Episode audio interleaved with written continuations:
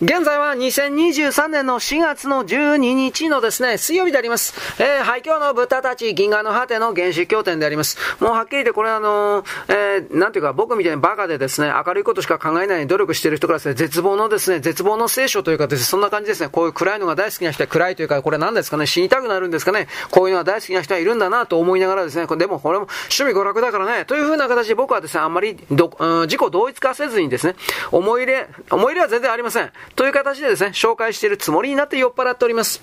えー、っとね、そしてブッダというのはただの死人だ。死が背の中をちょっと横切るだけだ。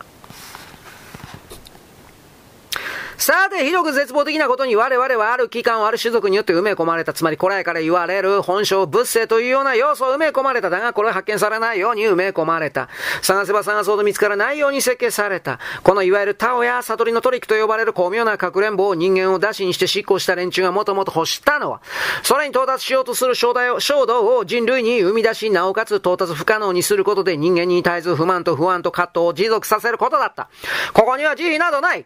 人間は慈悲から作られたのではない苦しむためだ。なぜならば苦しみの発生原因は生への欲望に起因するからだ。そして宇宙が人間に求めたエネルギーは生への執着と活動であって、それはモアキによって得られる。この最大のカットを生み出す方法としてロバート・モンローが見たものがあの DLP システムだ。すなわち小型の創造者たちは自分の高次元の意識の一部を人間に注入してみた。すると人間は神話力の法則によって元の意識に合体しようとする。そこで、それが決して最終的な合つのガツイツの満足をもたらさないようにした、さらに苦痛回路は男女の分離を設計したために、人間はカットし続けることになる。この星からの良質のルーシュ、すなわち生存意志エネルギーが得られる。これは別の宇宙に貯蔵され、売却されて報酬が得られる。つまり人間や知性ある宇宙民族とは宇宙全体の中では穀物家畜製品またエネルギー派生の機械的微生物ということだ。だからもしもあなたが宇宙、宇宙や創造者に貢献したいのなら、もっともっと苦しみなさい。で、ここで一旦戻るんですが、これ結構他のいろんな雑誌というか情報で出てますね。まずあの、本性物性という要素を埋め込まれたらうんぬんかんぬん。これはあの宇宙全史における A 法版のですね、人間が埋め埋め込んだ10の精神形質でしたっけ？勝手に埋め込んだ。本来の設計された10の形質の以外に埋め込んだ、えー、ひそかな10の形質。なんかそれを意味するようにも見えます。かくれんぼを出ししたうんぬんかんぬんですね。で、えー、DLP システムのことはようわからんけれども、ここにですね、あの、不安と葛藤を生み出すであるとかですね、あとなんだっけ、あの、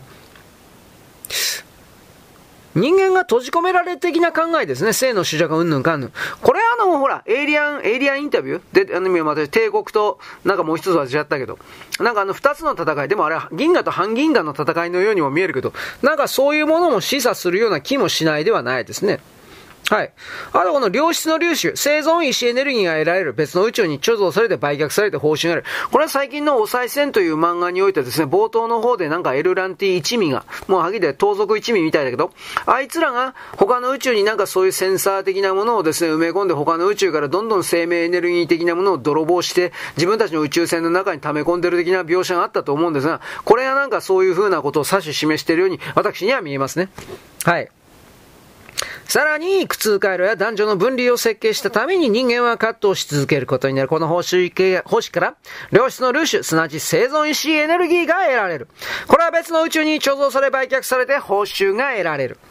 つまり、人間や知性ある宇宙民族とは宇宙全体の中では穀物家畜製品またはエネルギー発生の機械的微生物ということだ。だからもしもあなたが宇宙や創造者に貢献したいのならもっともっと苦しみなさい。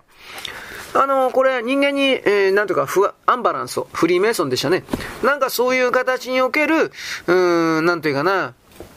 設定のようにも思えますね。正直言うけれど。えー、もっともっと苦しみなさいと。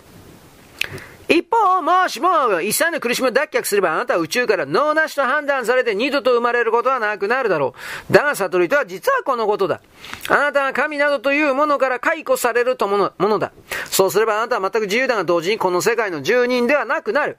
さてあなたはこうした宇宙を実感などできるだろうかクリシナムルティがここは狂った世界だと言ってもまだ彼は地球という限定地域を言っている。だが私はシュタイナーやブラバッキーたちが言う別の次元領域、そして宇宙人が引き流すような楽園的な宇宙の次元などもひっくるめて、大バカ者たちの愚か者の群れの世界だと断言する。そういう意味でも私はこの全宇宙でも最も稀な虚無主義者だ。ということなんでですね、まあ、次のとこも言っていいんですが、あのー、やっぱこの人間の精神を販売する、製品として販売する、そのための原材料を取るための場所である星である。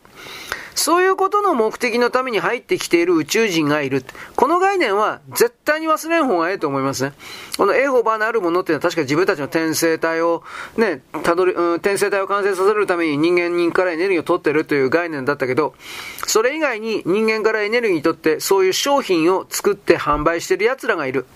こういう概念も取っといた方がいいですね。じゃあ僕たちは何なのか。本当に奴隷ですね。弱ったな、おい。ということで、はい、次の章であります。ルーシュとアスコ、キンとタオ。tao と書いてあります。まあ、道ですね。善やタオが他のあらゆる精神世界あるいは社会的な学問と異なるのは、それが論理的思考にとって最も人気がないということだ。そしてそれは最も実質的な応用ができないと思われ、最も無視されてきた。そこはナンセンスな逸話と神話と難解な問答と、何の役にも立たないと見えるメソッドの宝庫だ。どんなオカルティストも善だけは無視するというのを知っているだろうか。またどんな心理学者も善だけは理解しない。どんな学者にも善は好奇心の的にはならない。いわゆる知的な娯楽の一部になり得ないばかりか、それは無論文化や芸術や、えー、科学や芸術や生活技術といった実際的な問題に何一つ接点がなく、また人間社会の復帰の治療方法でもないし、言や信仰という対象物ではない。いわゆる善とタオだけは宗教のカテゴリーには入らないものだ。そこでは信じるとか疑うとかが論外にされているからだ。またそれは学問でもない。日本や中国で善やタオの落とし子である芸術実は無数にあるが、それとてもいわゆる世俗的な意味で作品的に人々に感銘を与えただけであって、その本質が伝わったわけではない。別に以前は芸術を作るのは仕事ではないからだ。まあ今回はこの辺ですね。はい。あのー、まあ、僕はあの、なんだっけ、あの、帝国の名前忘れちゃったな。あの日本あ、日本だけじゃなくて世界中がですね、地球がこの宇宙の犯罪者たちをですね、たくさん入れ込むことによって、なんだかな、日本、日本、世界、芸、なんかいろいろには芸術家がやたら多い。なんかこの辺りがなんか妙にしっくりくるんで困ったなと。というわけで、エイリアンインタビューを、まあ別に無理して呼ばんでもええけどね。あんまり面白くないけど。はい、よろしくごきげんよう